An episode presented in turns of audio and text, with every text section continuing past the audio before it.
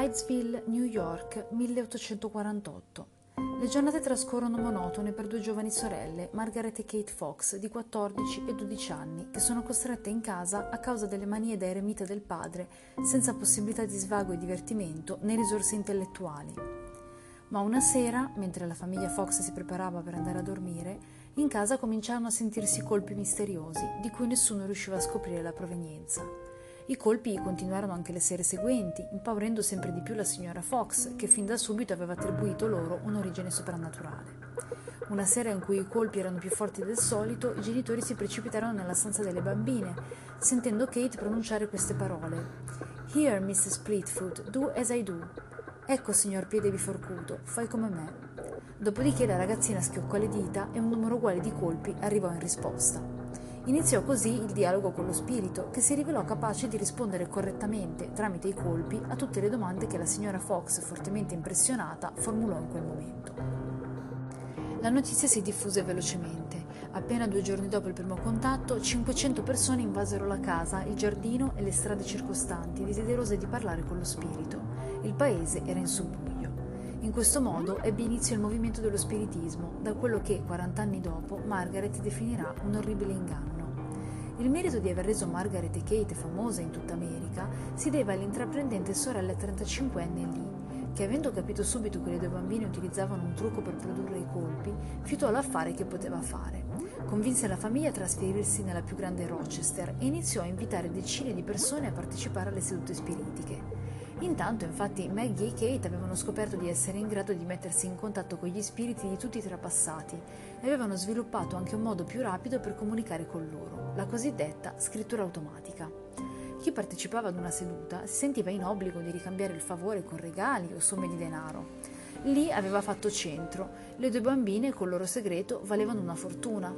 Maggie e Kate però non desideravano collaborare ai progetti della sorella maggiore e non condividevano la piega che il loro scherzo aveva preso. Decisero così di sfidare le ire di Lee ponendo fine alla messa in scena. Gli spiriti, attraverso i soliti colpi, comunicarono il loro addio e la casa si svuotò di tutti i clienti che ogni giorno la frequentavano. L'interesse per le sorelle scomparve rapidamente insieme ad amici, ammirazione ed entrate di denaro. Le due bambine si resero ben presto conto di tutto quello che avevano perso e pochi giorni dopo si lasciarono convincere dalla sorella e dai clienti a riprendere le sedute. Con grande felicità di tutti, gli spiriti erano tornati. Sicuramente vi starete chiedendo quale fosse il trucco utilizzato dalle sorelle per produrre i colpi. Ecco la confessione che la stessa Margaret Fox rilasciò nel 1888. Penso sia ormai ora che la verità su questo miserabile argomento, lo spiritismo, sia rivelata è un movimento ormai diffuso in tutto il mondo e a meno che non venga abbattuto presto farà gran male. Io fui la prima in questo campo e ho il diritto di smascherarlo. Mia sorella Kate ed io eravamo delle bambine molto piccole quando questo orribile inganno iniziò.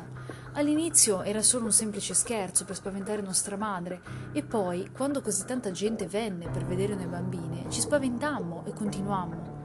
Fummo spinte a questo inganno da mia sorella intenzionalmente e da mia madre involontariamente. I colpi sono semplicemente il risultato di un perfetto controllo dei muscoli della gamba sotto il ginocchio, che controllano i tendini del piede e permettono movimenti delle dita dei piedi e delle ossa delle caviglie che non sono comunemente noti. Un tale controllo perfetto è possibile solo quando un bambino comincia da piccolo e continuamente allena con cura i muscoli che crescono ancora negli anni più avanzati. Con il controllo dei muscoli del piede, le dita possono essere battute sul pavimento senza alcun movimento percettibile all'occhio. Questa dunque è la semplice spiegazione del metodo dei colpi e dei rumori. Ma davvero tutti presero per genuini i contatti delle due sorelle con l'aldilà? Che controlli ci furono per evitare gli imbrogli? Anche all'epoca non mancarono gli scettici, il fenomeno però era assolutamente nuovo ed esaminare i paragnosti non è un compito facile senza avere già esperienza nel campo. Nel novembre del 1849 Maggie e Lee avevano affittato la più grande sala della città per tre serate di dimostrazione pubblica, alle quali parteciparono in totale 1200 persone. In quell'occasione un primo comitato improvvisato tentò, con inutili test, di verificare i poteri delle sorelle. I test consistevano soprattutto in domande agli spiriti e le risposte, seppur vaghe o opinabili, impressionarono gli esperti. Tuttavia, la prima sera un pastore dimostrò sul palco come ottenere gli stessi colpi utilizzando le dita dei piedi. Il comitato allora fece sedere Maggie e Lee su dei cuscini con i piedi scoperti, ma i colpi si udirono ugualmente. Furbamente, infatti, le due Fox avevano chiesto aiuto ad un assistente che, nascosta sotto il palco, batteva sulle assi con il manico di una scopa. Al termine delle tre serate, il comitato dichiarò autentici fenomeni in quanto nessuna traccia di frode era stata trovata.